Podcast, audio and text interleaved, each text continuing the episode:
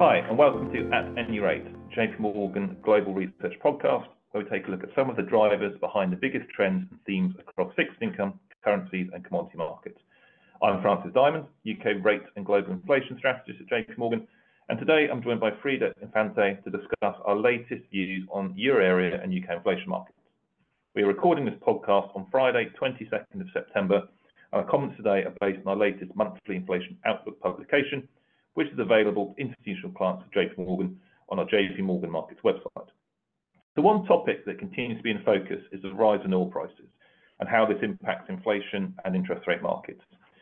Although this clearly has an impact in terms of views around inflation forecasts in the short term and maybe can potentially impact very front-end inflation break-evens, we actually see little empirical impact from our work that the recent oil price moves have had much of an effect on intermediate break-evens, particularly in the euro area where the correlation between oil price and break-evens remains relatively weak.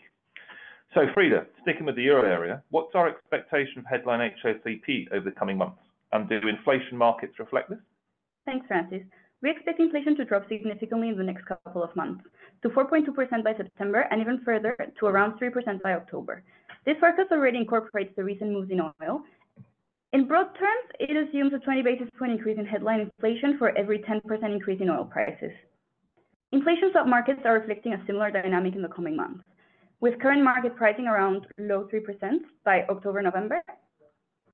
The strong drop comes mainly due to distortions fading as of September. For reference, inflation as of August is at 5.2%.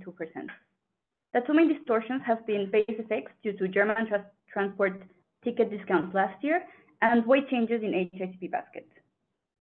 And further out the inflation curve, do you have any strong views on break-evens?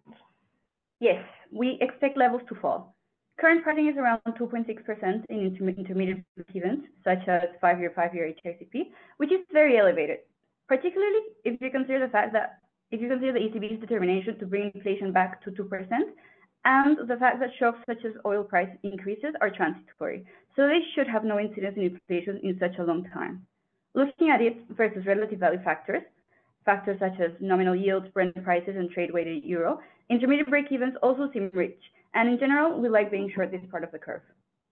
So turning to the UK, the latest inflation prints are priced significantly to the downside.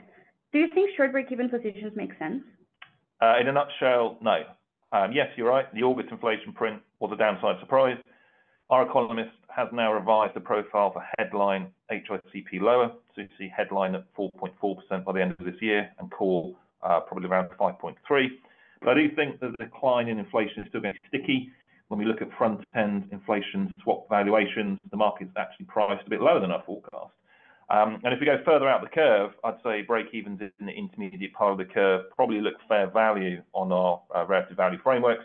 And actually, if you drill down and look at, say, five-year, five-year RPI, it's been pretty range-bound over the past few months, and I think this dynamic can probably persist. So for now, we don't actually have much of a strong directional view on UK break-evens.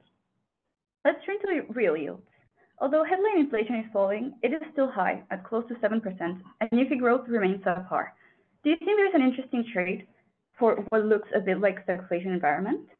Yeah, I think there is actually. Um, and we see value in long positions in the three to five year sector of the real yield curve. I mean, real yields have fallen over the past month, but I think this trend has further to run. From a valuation perspective, when we look at the short end of the inflation curve, I do think inflation and gilts look cheap against our own inflation forecast. And with the BOE announcing a pause in, the rate hike cycle, I do think real real yields in the three to five year sector can rally over the medium term. But maybe in the short term, we need to see some data-driven catalysts.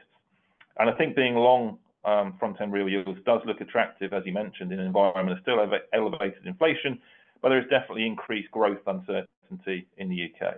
If we look a little bit further out, we do have a tactical flattening bias on the 1030s real yield curve, given the steepness versus front-end real yields and the nominal 1030s curve.